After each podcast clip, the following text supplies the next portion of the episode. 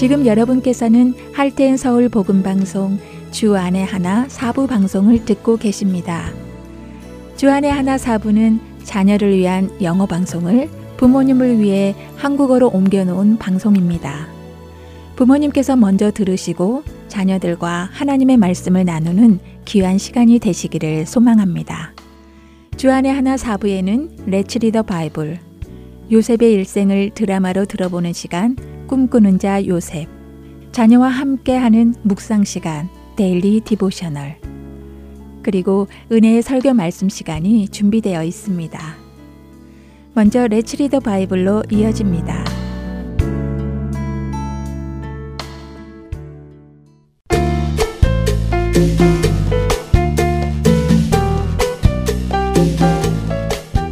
애청자 여러분 안녕하세요. 레츠 리더 바이블 진행의 한매진입니다. 우리가 사는 세상에는 왕이 있기도 하고 대통령이 있기도 하고 수상이 있기도 합니다. 이런 사람들을 우리는 지도자라 부르는데요. 이 지도자의 원래 목적이 무엇인지 아시나요? 지도자의 원래 목적은 하나님을 대신하여 백성을 다스리는 것입니다.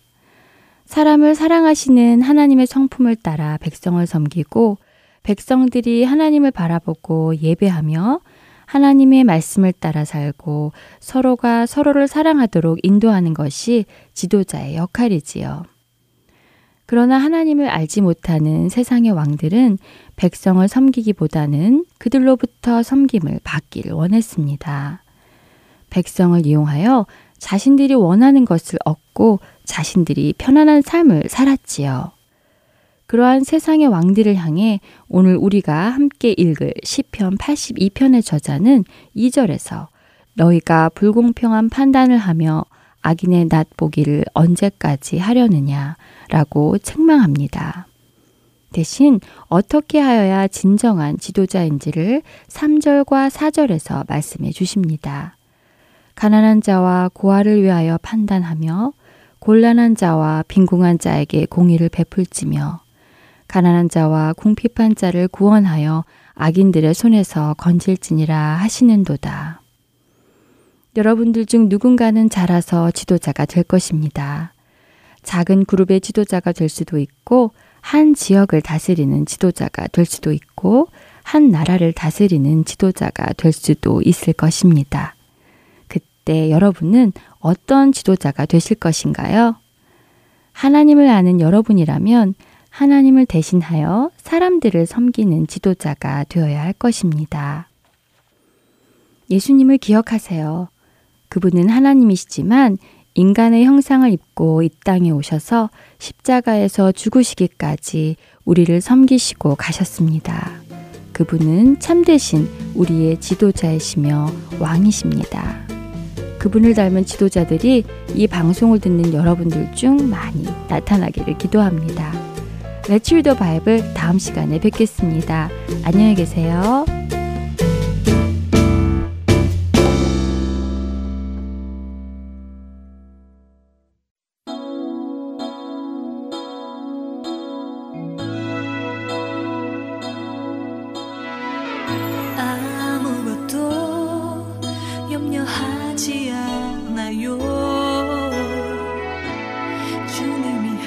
항상 내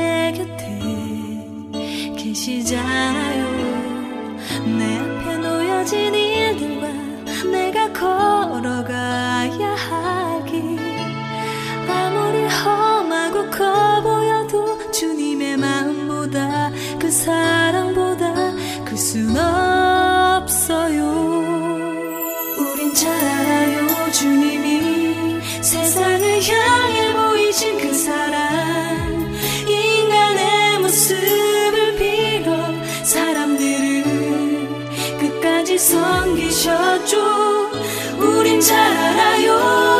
세상을 이길 힘이 영입죠 주님의 마음과 사랑으로 세상을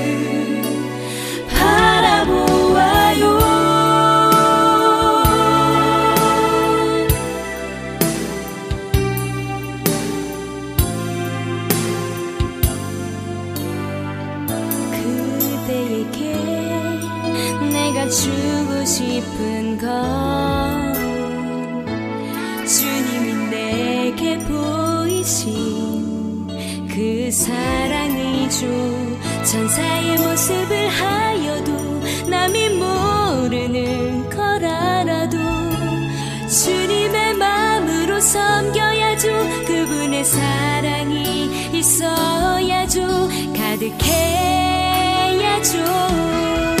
우린 잘 알아요 주님이 세상을 향해 보이신 그 사랑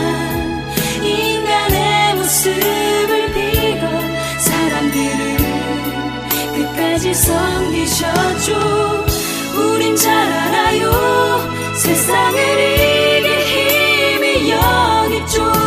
주님의 마음과 사랑으로 세상을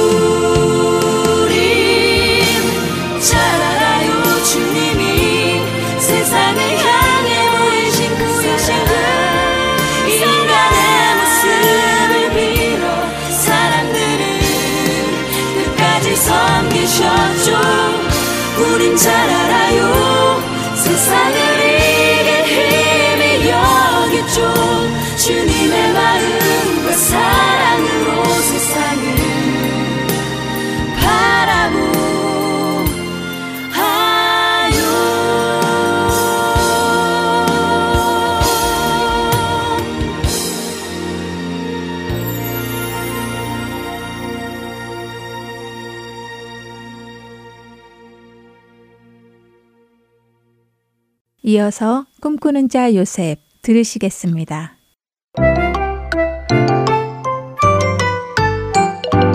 애청자 여러분 안녕하세요. 꿈꾸는 자 요셉 진행의 박영규입니다. 요셉이 감옥에서 술 맡은 관원장과 떡 굽는 관원장이 꾼 꿈을 해석해 주었습니다. 그리고 요셉이 해석해 준 그대로 술 맡은 관원장은 복직이 되었고 떡 굽는 관원장은 죽음을 맞이했지요. 술 맡은 관원장이 나갈 때 요셉은 자신이 억울하게 죄인의 두 명을 쓰고 감옥에 있는 것을 기억해 달라며 바로 왕에게 간청하여 자신을 내보내 달라고 부탁했습니다. 하지만 이상하게도 술 맡은 관원장은 요셉의 부탁을 잊어버립니다. 요셉을 기억하지도 못하고 있지요. 그렇게 2년이라는 시간이 흘렀습니다. 요셉은 여전히 감옥에 갇혀 생활하고 있었지요. 그러던 어느 날이었습니다. 애굽의 바로 왕이 꿈을 꾸게 된 것입니다. 그 꿈은 어떤 꿈이었을까요? 꿈의 바로 왕은 나일 강가에 서 있었습니다. 그때 바로의 눈에 건강하고 살이 통통하게 찐 암소 일곱 마리가 강에서 올라와 풀을 뜯어먹고 있는 모습이 보였지요. 그런데 잠시 후에 흉측하고 뼈만 앙상하게 남은 다른 일곱 마리의 소가 강에서 올라오더니 통통하게 살찐 암소 일곱 마리를 잡아먹는 것이었습니다. 놀란 바로는 꿈에서 깨어납니다. 아이고, 이런 무슨 이상한 꿈이. 참 이상한 꿈이구나. 어찌 흉측한 소들이 건강한 소들을 잡아먹을 수 있을까? 참 이상한 꿈이로구나, 이거 참. 에이, 다시 잠이나 정해보자. 다시 잠이 든 바로왕. 그는 또다시 꿈을 꾸게 됩니다. 이번에는 줄기 하나에 무성하고 알찬 일곱 이삭이 나오고 그 후에 사막의 바람에 말라붙어 쭉정이가 된 다른 일곱 이삭이 그 줄기에서 나와 먼저 나온 무성하고 알찬 일곱 이삭을 삼켜버리죠. 바로왕은 또다시 놀라 잠에서 깹니다. 오호, 이건 또 무슨 꿈이란 말인가? 좋은 꿈인가? 나쁜 꿈인가? 도대체 알 수가 없구나. 눈에 좋게 보이는 것들이 다 없어지니 나쁜 꿈인가? 아니면 꿈은 반대니 좋은 꿈인가? 허허허, 이거 참 알 길이 없어 답답하구먼. 안 되겠다. 애굽의 모든 해몽자들하고 지혜로운 자들을 불러서 물어봐야겠구나. 여봐라. 바로왕은 애굽의 유명한 해몽자들과 지혜로운 자들을 불러 자신이 꾼 꿈을 해석하라고 명령합니다. 하지만 바로가 꾼 그 꿈을 해석하는 사람은 아무도 없었죠. 그때였습니다. 술 맡은 권원장이 무언가 생각난 것처럼 깜짝 놀라며 말을 하는 것이었습니다. 바로 왕이시여, 제가 큰 죄를 지은 것을 오늘 기억합니다. 2년 전 바로 왕께서 저의 잘못으로 인하여 떡 굽는 관원장과 함께 진위 대장의 집안에 있는 감옥에 가두신 일이 있으셨습니다. 그런데 그곳에 진위 대장의 종이었던 히브리 청년이 있었던 것이 기억납니다. 그때 하루는 저와 떡 굽는 관원장이 꿈을 꾸었는데 그 꿈이 참으로 이상했습니다. 저희는 그 꿈이 무엇을 뜻하는지 도저히 이해가 안 되었습니다. 그런데 그 히브리 청년이 저희의 꿈 이야기를 듣고는 설명해 주었는데, 아, 정말 놀랍게도 그 청년의 말대로 저는 복직되고 그 떡 맡은 관원장은 죽었습니다. 바로 왕이시여, 그 청년이라면 바로 왕의 꿈을 해석할 줄로 생각됩니다. 오, 그래. 꿈을 잘 설명하는 청년이 있었단 말인가? 여봐라. 지금 당장 가서 그 청년을 데리고 오도록 해라. 바로왕이 신하를 보내 요셉을 부릅니다. 여봐라. 여기 요셉이라는 히브리 청년이 있느냐? 네. 제가 요셉입니다만. 바로왕께서 친히 너를 보자고 하신다. 어서 준비를 서둘러라. 네? 바로왕께서요? 네, 알겠습니다. 바로왕을 만나러 가는 요셉은 옷을 갈아입고는 머리와 수염을 깎았습니다. 애굽 사람들은 머리카락과 수염이 부정하다고 여겨서 모두 깎았기 때문입니다. 준비를 마친 요셉, 드디어 바로왕 앞에 나가게 됩니다. 요셉은 바로왕의 꿈을 해석해 줄 수 있을까요? 꿈꾸는 자 요셉. 다음 주에 계속 이야기 나누겠습니다. 안녕히 계세요.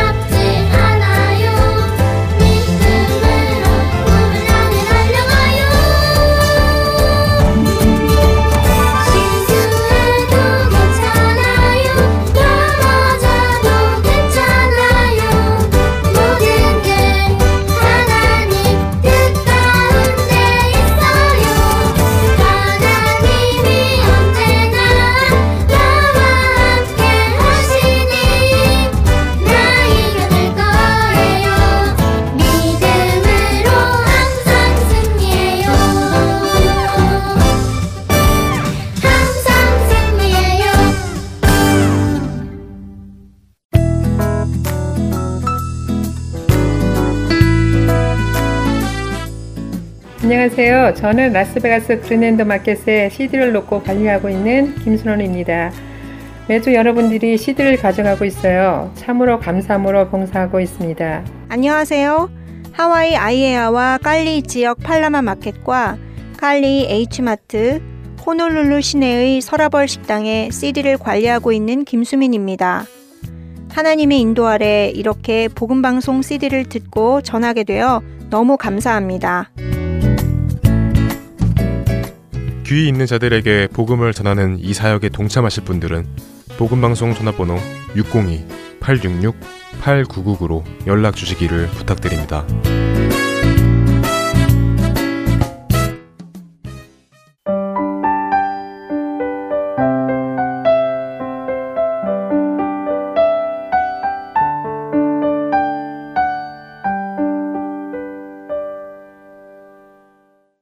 계속해서 Daily Devotional 보내드립니다.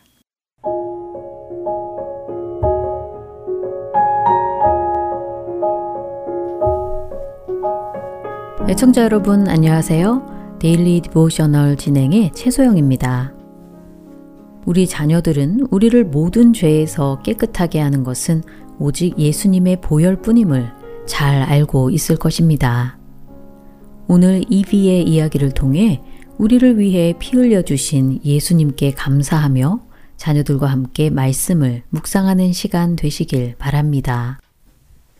오늘 데일리 디보셔널의 제목은 Gift of Blood입니다. 수술을 앞두고 있는 이비는 부모님과 함께 의사 선생님을 만나고 있는 중입니다. 의사 선생님은 이비가 받을 수술을 많이 해본 경험이 있으니 걱정 말라고 하시며 수술 중 수혈을 받아야 할 수도 있을 것이라고 미리 알려주셨지요. 의사 선생님은 이비의 혈액형은 희귀한 종류이지만 다행히 이비의 아빠도 같은 혈액형이라서 이비를 위해 아빠가 헌혈을 하셔야 한다고 당부하십니다. 아빠는 고개를 끄덕이시며 이비의 손을 꼭 잡아 주셨지요. 며칠 후 이비의 수술은 무사히 잘 끝났고 예상대로 아빠의 피를 수혈받았습니다. 수술 다음 날 의사 선생님은 이비에게 고생했다고 하시며 마치 새로운 몸이 된 것처럼 이제 더 건강해질 것이라고 말씀하셨지요. 의사 선생님이 나가시자 아빠는 이비에게 윙크를 하시며 이제 이비의 혈관에는 아빠의 피도 흐르고 있기에 새로운 몸보다 훨씬 더 나은 몸이 된 것이라고 농담을 하십니다. 이비는 환하게 웃으며 아빠에게 감사하다고 했지요. 아빠는 이비에게 몇 주 전 교회에서 들은 설교 말씀이 생각난다고 하시며 그때 당시 이비는 그 말씀을 이해하지 못하겠다고 했었는데 혹시 기억이 나느냐고 물으십니다. 그 말씀은 바로 예수님이 우리를 구원하시기 위해 피를 흘려주셨다는 것이었지요. 아빠는 지금 이비의 상황이 그 말씀과도 연결이 되는 것 같다고 하시자 이비는 왜 그런지 설명해 달라고 묻습니다. 그러자 아빠는 이렇게 말씀하셨지요. 내 피의 일부를 너에게 주었잖니. 어떻게 보면 너에게 생명을 준 것과도 같단다. 왜냐하면 이 피를 받지 않으면 너는 살 수 없기 때문이지. 이와 마찬가지로 성경은 우리가 모두 죄인이고 예수님을 알기 전에는 모두 죄로 죽었던 자들이라고 말씀하고 있지. 영적으로 죽어 있었다는 것이야. 그러나 예수님은 우리 모두를 위해 그분의 피를 주셨어. 누구든 예수님을 믿는 자는 죄를 용서받고 새 생명을 얻게 하기 위해서 말이야. 내가 너를 사랑해서 기꺼이 나의 피를 준 것과 같이 예수님은 우리를 너무나 사랑하시기에 우리를 구원하시려고 십자가에서 피를 흘려 주신 것이란다. 아빠의 말씀을 듣고 난 이비는 이제 무슨 뜻인지 알겠다고 대답하며 아빠에게 자신을 사랑해 주셔서 감사하다고 말합니다. 그러자 아빠는 피 흘리기까지 우리를 사랑해 주신 예수님께 감사하자고 말씀하시며 오늘 이야기는 마칩니다.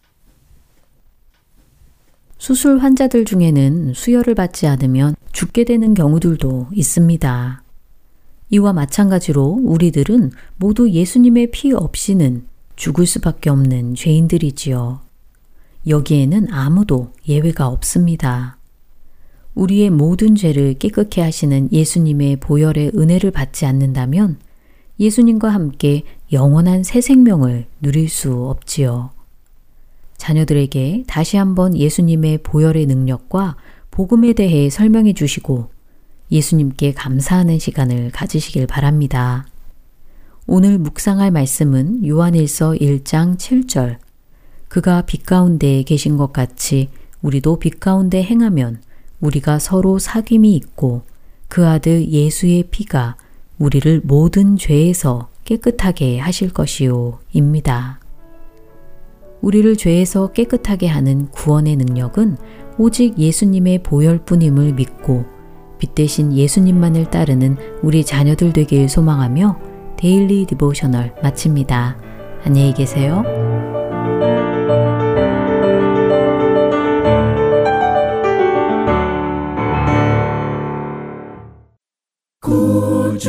십자가 보혈로 제 시선 받기를 원하네. 내 죄를 씻으신 주 이름 찬송합시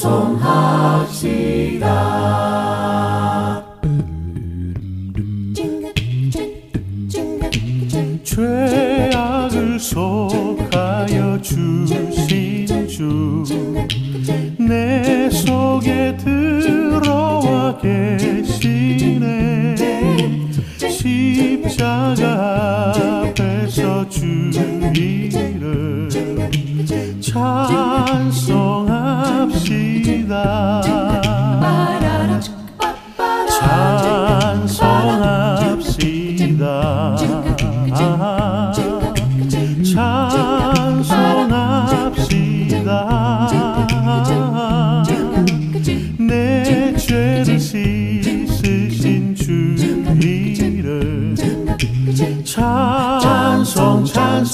찬송합시다. 주 앞에 흐르는 생명수. 날 씻어 정하게 하시네.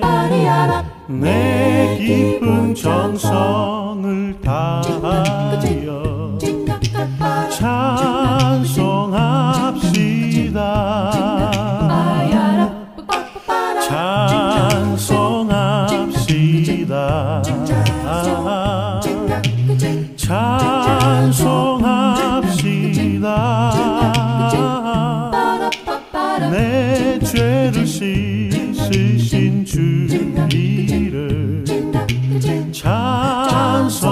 찬송 찬송합시다.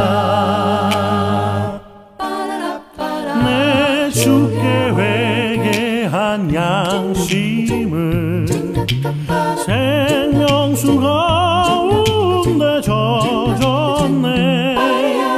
흠없고 순전한 주 이름 찬송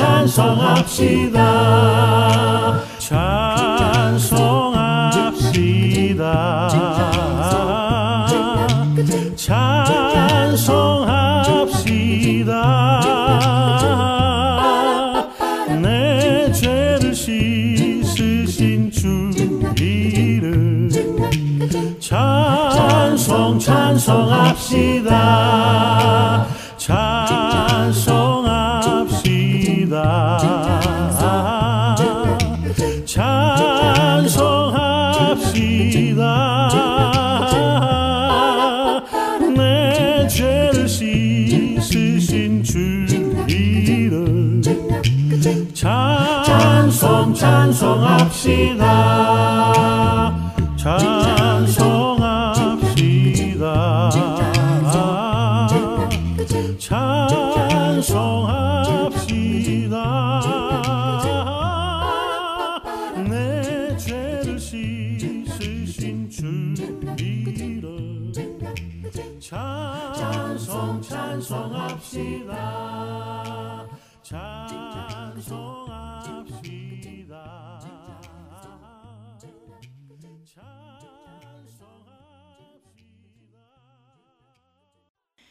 설교로 이어집니다.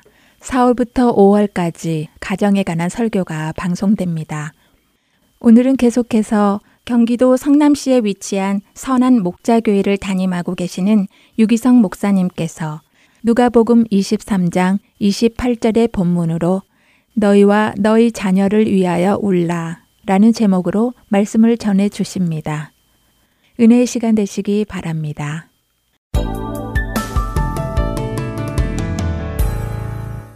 어느 젊은 엄마가 아들을 낳고 이 아들을 참 믿음으로 기르고 싶었습니다. 그래서 갓난 아기 때부터 아, 밤에 재울 때 꼭 손을 잡고 기도를 해 주었습니다.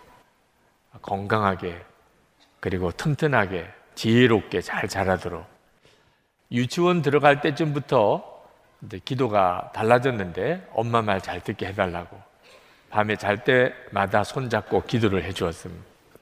어느 날 유치원 갔다 온 아들이 오늘 밤에는 자기가 기도하겠다는 거예요. 너무 기특해서 그래요. 오늘은 너가 기도해라. 아, 엄마 손을 꽉 잡고 기도했습니다. 하나님, 엄마가 내 말 좀 잘 듣게 해주세요. 자녀들도 할 말이 많습니다. 네.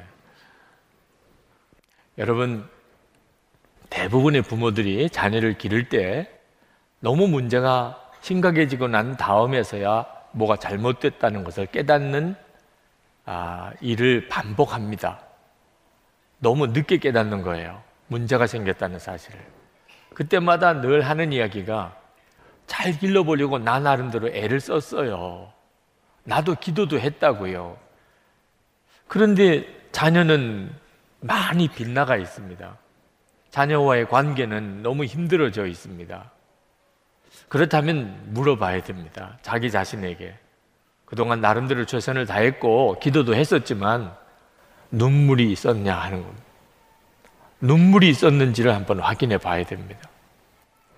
오늘 본문에서 예수님께서 우리를 위해서 십자가 지실 때 그 골고다까지 올라가는 도중에 여러 번 쓰러지셨습니다. 예수님이 쓰러질 때마다 예수님을 따르던 여인들이 통곡을 합니다. 예수님께서 자기를 위해서 우는 여인들을 돌아보면서 말씀하셨어요. 예루살렘의 딸들아, 나를 위하여 울지 말고 너희와 너희 자녀를 위해 울라. 저는 이 말씀이 꼭 지금 현재 부모인 우리들에게 주시는 주님의 말씀 같습니다. 그만큼 울 일이 있다는 거죠. 지금 우리는 정말 울 일이 있습니다. 첫 번째는 우리 자녀들이 살아갈 세상이 너무 악합니다. 누가복음 19장에 보면 예수님께서 예루살렘을 위해서 우셨습니다. 예수님이 예루살렘을 위해서 우신 것은 예루살렘이 이제 당할 큰 어려움을 예수님이 내다보셨기 때문입니다. 유대인들은 로마 지배를 받았는데 끊임없이 로마 아, 제국에 대해서 항거했습니다. 로마 아, 황제가 티투스라는 장군을 주 70년에 이 이스라엘을 완전히 멸망시키기 위해서 보냅니다. 그리고 예루살렘 성이 함락이 되고 성전이 불타고 진짜 돌 위에 돌 하나 남지 않았을 정도로 그렇게 예루살렘은 완전히 무너집니다. 그 당시 때 어린 아기는 로마 군인들이 집어서 땅바닥에 내 동등이 쳐서 죽이고 그리고 여인들은 군인들이 강간을 하고 남자들은 학살해버린 도무지 그 땅에서는 유대인들이 살 수가 없도록 그렇게 만들어 버렸습니다. 그때부터 유대인들은 나라가 없습니다. 1948년 이스라엘이 다시 건립되기 전에 유대인들은 나라가 없었어요. 완전히 멸망했습니다. 예수님은 당신도 십자가의 그 큰 고통 속에 있었지만 그 여인들과 그 여인들의 자녀들이 이제 겪어야 될 어려움을 내다보시면서 너희들을 위해서 울으라. 그렇게 말씀하셨던 겁니다. 근데 여러분 이 말씀이 꼭 지금 현재 우리 자녀들에게 해당되는 것 같습니다. 여러분, 우리 자녀들이 앞으로 살아갈 세상은 어떤 세상일 것 같습니까? 틀림없이 지금까지 우리가 살아왔던 세상보다 훨씬 더 악하고 어려운 세상이 될 것입니다. 인류와 도덕의 기준이 형편없이 낮아지고 하나님의 말씀을 대적하는 것이 이제는 일반화되어 버린 영적으로는 대단히 심각한 세상이 우리 자녀들이 살아갈 세상이 됩니다. 그 사실을 알고 나면 정말 눈물로 기도가 되죠. 우리 아이들이 이 세상을 어떻게 살아갈까? 어느 목사님이 월남 파병을 다녀오셨는데 그분이 처음 월남에 파병 되실 때 그때는 배를 타고 태평양을 건너서 월남까지 예, 갔었습니다. 어느 날 배전에서 한없이 펼쳐지는 태평양 바다를 보고 있는데 깨달아지는 것이 사람이 수영을 잘하고 못하는 게 아무 의미가 없구나. 그게 깨달아지더래요. 이 태평양 바다에 빠지고 나면 수영 잘하고 못하고가 무슨 소용이 있겠냐는. 그때 이 목사님의 마음에 눈이 열렸다는 거예요. 인생의 바다는 태평양보다 훨씬 크고 깊습니다. 인생의 바다를 헤쳐나가야 되는데 사람의 능력이 있고 없고가 무슨 의미가 있냐는. 인물이 잘생겼고 못생겼고 더 많이 배웠고 못 배웠고가 무슨 의미가 있냐. 인생이라는 이 바다를 헤어나가려고 할 때 도대체 우리에게 뭘 의지할 게 있겠냐. 하나님을 진짜 믿어야 되겠구나. 하나님만 믿어야 되겠구나. 그런 깨우침이 그분에게 있었고, 그래서 그는 목사의 길을 가셨다는 거죠. 여러분, 우리 자녀들이 살아갈 인생이 우리가 다 살아보았기 때문에 알잖아요. 질병이 왔을 때, 재난이 닥쳤을 때, 시험이 왔을 때, 인물이나 배운 것이 무슨 의미가 있습니까? 그런 인생을 우리 자녀들이 살아가야 됩니다. 이 사실을 진짜 깨닫고 나면 자녀들을 위해서 눈물로 기도가 되는 거죠. 여러분, 여러분의 자녀들의 영적인 상태는 어떻습니까? 하나님을 진짜 믿습니까? 정말 영생이 마음속에 있습니까? 우리 주님의 음성을 듣습니까? 우리 주님과 동행하고 있습니까? 어떤 시험이 오고 유혹이 오더라도 정말 잘 되는 길 하나님이 말씀하신 대로 그렇게 살아갈 믿음이 있습니까? 너무 안타까운 거예요. 우리의 자녀들이 그렇게 하나님을 잘 믿어줬으면 좋겠는데 전에는 대학만 들어가도 교회를 떠난다 그러던 아이들이 이제는 중학교만 올라가도 교회를 떠난다는 이야기가 있습니다. 완전히 세상 사람으로 바뀌어 가고 있습니다. 그걸 보는 부모의 마음이 어찌 울지 않을 수가 있어요. 자식을 세상에 뺏기는 거죠. 여러분, 우리 자녀들이 앞을 보지 못하게 되면 부모 마음이 얼마나 안타깝습니까? 하나님 앞에 얼마나 간절히 매달리겠어요. 하나님, 우리 아이가 어, 눈이 뜨이게 해 주십시오. 그러나 육신의 눈보다도 훨씬 더 중요한 영적인 눈이 멀어 있는 자녀들을 보면서 기도가 안 될 수가 없는 거죠. 정말 눈물의 기도가. 수로보닉의 여인은 귀신 들린 딸을 고치려고 예수님께 와서 개 취급을 받았음에도 그는 물러서지 않았어요. 어떻든지 딸을 고쳐야 되니까. 이런 심정이 지금 이 세상을 보는 우리들의 심정이라는 거죠. 여러분, 그러나 우리가 우리의 자녀들만 위해서 눈물로 기도해서는 안 됩니다. 세상이 악한데 우리 자녀만 잘 살 수 있겠습니까? 우리가 보는 눈이 뜨여야 돼요. 내 아이와 그 친구들을 봐야 됩니다. 그리고 그 또래들을 다 봐야 됩니다. 2007년 4월 16일에 미국 버지니아 텍에서 총기 난사 사고가 일어났습니다. 조승이라고 하는 우리 한국계 유학생 총기를 휘둘러서 수많은 사람이 죽고 다쳤습니다. 미국 전체가 뒤집혔죠. 이 사건이 터진 후에 많은 한국 교민들이 아, 그 일에 대해서 대처하는 태도에 대해서 지적한 글을 누가 쓰셨더라고요. 이런 일이 벌어지는 미국 사회나 또는 희생자나 가해자가 겪었을 아픔을 헤아리기보다는 그 가해자의 부모에게 아니 도대체 자식 교육을 어떻게 시켰길래 이렇게 한국 사람들 망신을 다 시키느냐. 그리고 아이들을 바깥에 내보내지 않는 거예요. 왜? 한국 사람이라 그러면 또 돌에 맞거나 욕을 들을 가능성이 많다는 거죠. 나가지 마. 바깥 출입하지 마. 희생자들을 추모하는 시간에도 자녀들을 보내지 않는 부모들이 많았다는 겁니다. 가면은 험한 꼴을 당할 거야.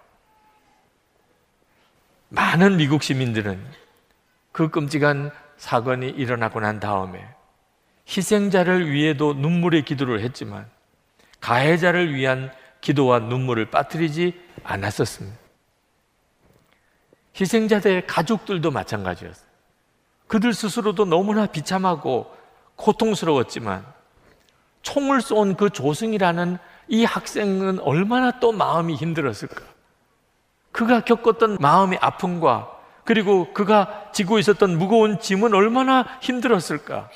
그래서 그 총을 쏜 가해자의 이름까지 추모석을 만들어서 다른 희생자들 틈에 나란히 세워놓고 기도했습니다.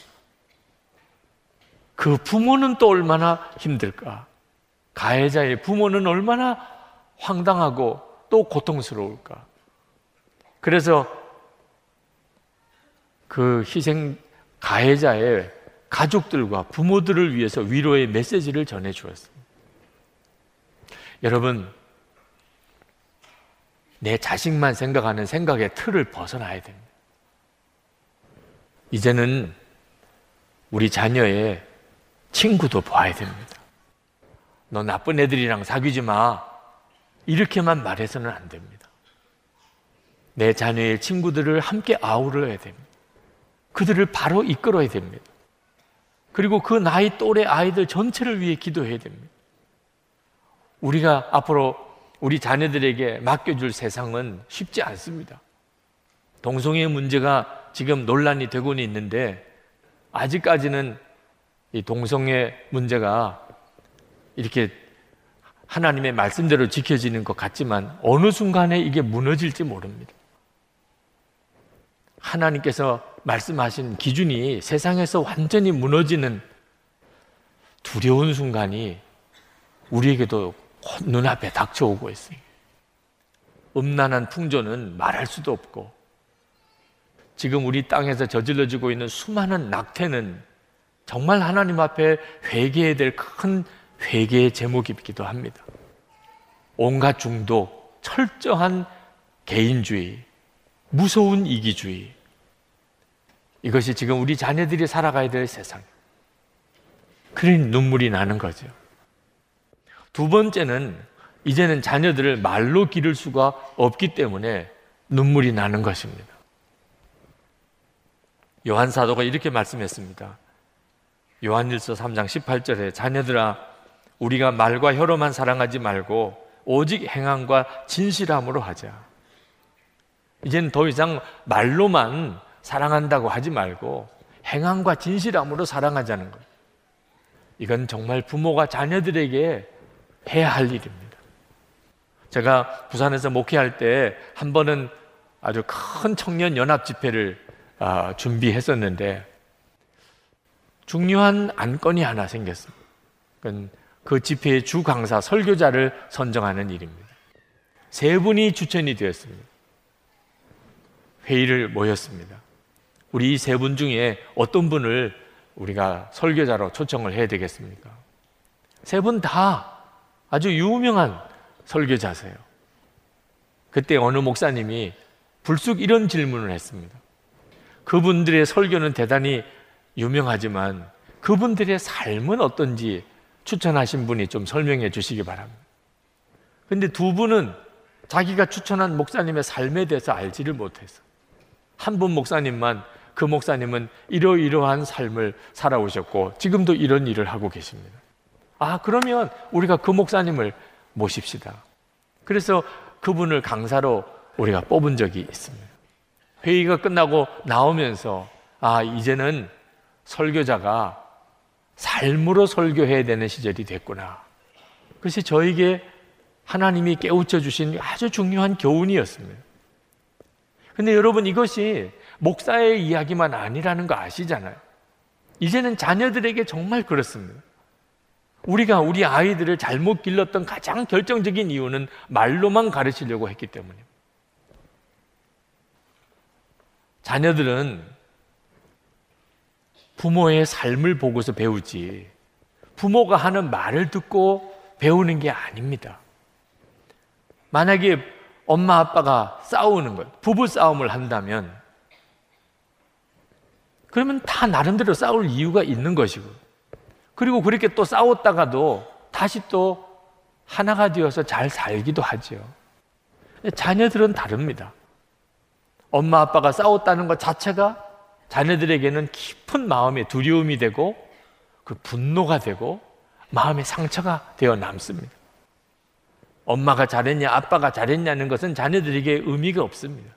엄마 아빠가 싸웠다는 것 자체가 자녀들에게는 화가 나는 것. 그리고 그것을 어떻게 표현할 수가 없게 될 때는 자녀들의 삶에 심각한 질병이 됩니다. 그래서 자녀들의 성격이 비뚤어지고 폭력적이게 되고 쉽게 죄에 빠지고 거칠어지고 그리고 무절제하게 되는 겁니다.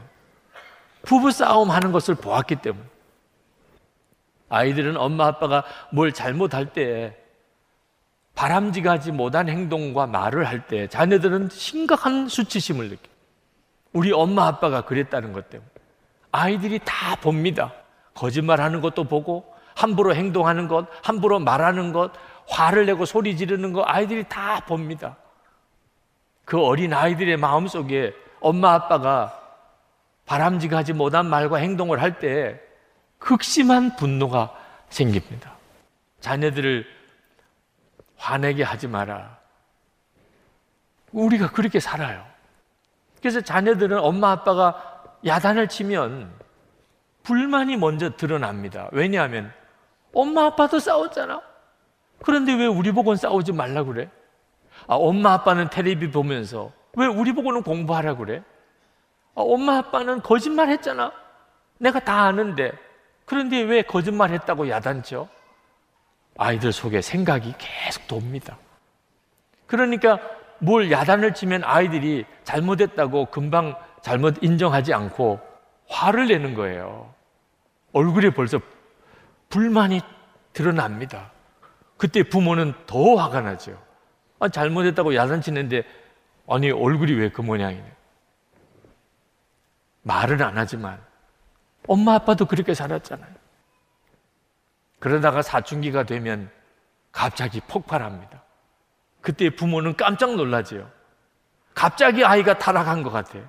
절대 그렇지 않습니다. 갑자기 아이가 타락한 게 아니에요. 사춘기 때 그 아이도 자기가 왜 그렇게 하는지 이해하지 못해요. 자기 자신을. 그냥 쌓였던 분노가 터진 거예요. 그러므로 여러분, 우리가 자녀를 양육할 때 말로 가르치는 게 쉬워 보여도 그게 가장 어려운 길이라는 걸 알아야 됩니다. 오히려 더 빗나가게 만드는 거예요. 제가 이 시간 여러분에게 만약에 다 자리에서 일어나십시오. 이렇게 말한다면 아마 다 일어나실 거예요. 얼마나 간단해요. 말로 하면 이렇게 다 된다면. 부모님은 항상 그렇게 착각을 하는 겁니다. 아, 말로 다 되면 얼마나 좋아요. 이제는 그렇지 않습니다. 만약에 제가 이 시간 여러분들이 다 자리에서 일어나기를 기다리면서 하나님께 기도만 한다면 그러면 여러분이 자리에 일어나실까요? 믿어지지가 않아요. 정말 그런 일이 일어날 거라고는 믿어지지가 않아요. 자녀들에게 말로 가르치지 않고 기도로만 하고 이게 믿어지지가 않는 거예요. 많은 부모들에게. 그런 일이 일어날 수 있으리라. 말로 해도 안 되는데. 아니, 기도만 한다고 돼요? 근데 여러분, 이제는 그 방법을 배워야 됩니다. 말로 하지 않고 기도로만 아이를 기르는 법. 그때만 우리 아이들을 제대로 기를 수 있어요. 그러려니 기, 눈물이 나는 거예요. 말로 하지 않고 기도로만 기르려니. 이블린 크리스텐슨 사모님이 쓰신 나를 변화시켜, 나를 먼저 변화시키소서. 그런 책이 있습니다. 지금은 절판되었더라고요. 이블린 크리스텐슨 사모님에게 제인이라는 딸이 있었는데, 어려서부터 아주 순종적이고 말 잘 듣는 딸이었어요. 그런데 18살 되던 어느 날, 외출을 하는데 딸이 너무 가벼운 옷을 입고 나가는 걸 보고 야단을 쳤어요. 옷을 바꿔 입고 가라고. 그랬더니 그 죄인이 갑자기 엄마에게 큰 소리를 질렀습니다. 엄마, 제발 잔소리 좀 하지 마세요. 엄마가 잔소리를 시작하면 목소리가 얼마나 커지는지 아세요? 첫 마디만 하면 무슨 말인지 다 알아들을 수 있어요. 아, 사모님이 뭐 엄청 충격을 받았어요. 전혀 그런 말 안 하던 아이가 엄마에게 막 소리를 지르고 엄마에게 반항을 하는 걸 듣고 그 제인이라는 딸이 타락한 것 같아서 방에 들어가서 침대에 엎드려서 하나님께 울면서 기도했습니다. 하나님 우리 딸 왜 이래요? 하나님 우리 딸 큰일 났어요. 그때 하나님께서 크리스텐슨 사모님에게 성경 구절 하나를 깨우쳐 주셨습니다. 베드로전서 3장 1절 2절 말씀. 도를 순종치 않는 자라도 말로 말미암지 않고 그 안에 행위로 말미암아 구원을 얻게 하려 함이라. 불신 남편을 전도하는 길에 대한 말씀이지만 자녀에게 어떻게 해야 그 아이를 가르칠 수 있는지를 하나님이 깨우쳐 주신 것이라고 받았습니다. 이제는 말로 말미암지 않는 아내의 행위로 말미암아 구원을 얻게 하려는 것처럼 이제는 엄마의 행위로 내 딸을 구원해야 되는 거구나. 그리고 그때부터 크리스텐스 사모님은 기도가 바뀌었어요. 딸에게 뭔가 말을 해주고 싶은 일이 생겼을 때 그는 하나님께 기도합니다. 그리고 하나님 나를 변화시켜 주세요. 내 변화된 모습을 보고 딸이 배우게 해주세요. 그게 크리스텐 사모님의 기도였어요. 4년이 지났습니다. 어느 날 어머니 날 제인이 어머니에게 카드를 써서 보냈습니다. 카드 맨 표지에 이렇게 썼습니다. 말 없이 행동으로 모든 것을 가르쳐 주신 어머니께. 여러분 힘든 길 같아 보여도 말로 가르치지 않고 기도로 내가 먼저 변화되기를 원하는 마음으로 가르치는 게 훨씬 빠르고 더 강력합니다. 자녀와의 관계를 회복하고 싶어서 자, 우리 좀 이야기 좀 하자. 그러면 보통 다 더 화내고 끝내요. 말하다가 더 화내고 끝내. 1960년대 미국 자녀들의 문제 때문에 부모들이 큰 충격에 빠졌습니다. 히피 열풍이 불었어요. 아이들이 집에서 다 떠나요. 길거리에서 자기들끼리 모여 노숙을 하고 혼숙을 합니다. 학교 다니지 않아요. 다 학교 자퇴서 내고 그리고는 길거리로 다 나와서 자기들끼리 그냥 아무렇게나 길가에서 노래하고 자고 기가 막힌 일이 벌어졌어요. 어떻게 해야 되는지 난감했습니다. 그때 자동차 뒤에 스티커가 하나 유행을 했습니다. 오늘 아침 당신의 자녀를 안아 주셨습니까? 이제는 말로 하지 맙시다. 아이들에게 이래라 저래라 하지 맙시다. 그냥 아침에 한번 안아줍시다. 그리고 얼마 안 가서 다 가정으로 학교로 돌아왔습니다. 우리가 그렇게 해야 합니다. 이제는 정말 우리 자녀들에게 눈물로 기도하고 우리의 삶으로 가르치는 거죠. 세 번째는 자녀만 문제가 아니고 부모인 우리 자신의 문제가 심각하기 때문에 우리가 우는 것입니다. 주님은 너희와 너희 자녀를 위해 울라 하셨습니다. 울어야 될 대상이 먼저는 부모라는 것. 너희와 너희 자녀를 위해서 울라. 여러분, 우리는 부모인 우리 자신의 마음이 진정으로 자녀에게 복이 되는 그런 마음인지 우리 스스로 살펴야 됩니다.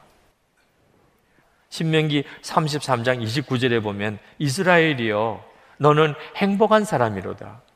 여호와의 구원을 너같이 얻은 백성이 누구냐? 그는 너를 돕는 방패시요 내 영광의 칼이시로다. 내 대적이 내게 복종하리니 내가 그들의 높은 곳을 밟으리로다. 모세는 알지요. 이스라엘 백성이 얼마나 불평 불만이 많았던 족속인지. 그럼에도 불구하고 모세는 너희들은 행복한 자 그렇게 느껴졌어요. 모세의 심령이 주의 은혜로 충만했었습니다. 그러니까 모세가 입을 열어 기도하니까 열두 지파가 다 복을 받는 기도를 하는 것입니다. 여러분, 여러분의 자녀에게 부모는 복을 빌어주는 자입니다. 여러분의 마음의 상태가 충만해야 복이 흘러가는 겁니다. 여러분의 마음이 병들어 있으면 상처가 많으면 그러면 부모가 자식에게 저주하는 거예요. 말로 계속 저주하는 거예요. 우리는 부모로부터 별로 물려받은 게 없다고들 한탄하지만 그런 경우는 없습니다. 돈만 유산이 아닙니다. 마음의 상처를 물려받는 안타까운 사람들이 많습니다. 부모로부터 마음의 상처를 물려받은 것. 그래서 우리가 이렇게 사는 겁니다. 우리가 우리 가족들에게, 자녀들에게 그래서 이렇게 행동하는 것입니다. 여러분, 우리가 부모로부터 받은 상처, 자녀들에게 그냥 물려주는 이렇게 살아야 되겠습니까? 비록 내가 상처를 물려받았다 하더라도 이제는 예수님 안에서 내 손에서 해결해야죠. 그리고 이제 우리 자녀들에게는 정말 복을 물려줘야죠. 나이가 들면 들수록 더 부모 역할을 하기가 쉽지 않습니다. 저희 장모님 외아들인 처남이 이제 결혼할 때가 되어서 어느 날 40일 금식 기도를 하시더라고요. 좋은 며느리 아, 보게 해달라고 기도하시나 그랬더니 아니었어요. 하나님 앞에 내가 좋은 시어머니가 되게 해달라고 40일 금식 기도를 하시는. 여러분, 그래서 주님은 우리에게 울으라고 하신 거예요. 우리가 우리의 자녀를 잘 기르고 싶지만, 그러나 우리 마음대로 안 되는 이유는 우리가 흘려야 될 눈물이 흘려지지 않았기 때문에. 가정을 위해서 너무 중요합니다. 우리가 예수님과 연합하는 것은. 우리 자녀들을 위해서 말할 수 없이 중요합니다. 부모가 예수님과 온전히 연합한 자가 되는 그래서 예수님이 나를 통해서 우리 자녀를 기를 수 있게 되는 오늘 그 은혜가 여러분에게 있기를 축복합니다.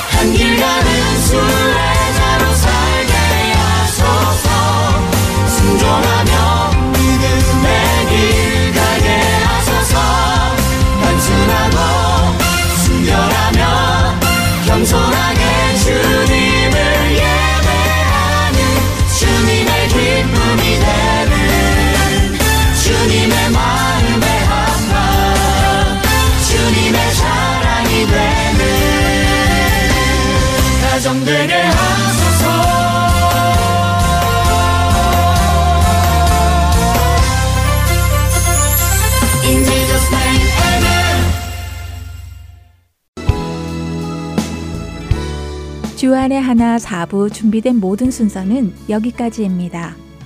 애청해주신 여러분들께 감사드립니다. 다음 시간에 다시 찾아뵙겠습니다. 안녕히 계세요.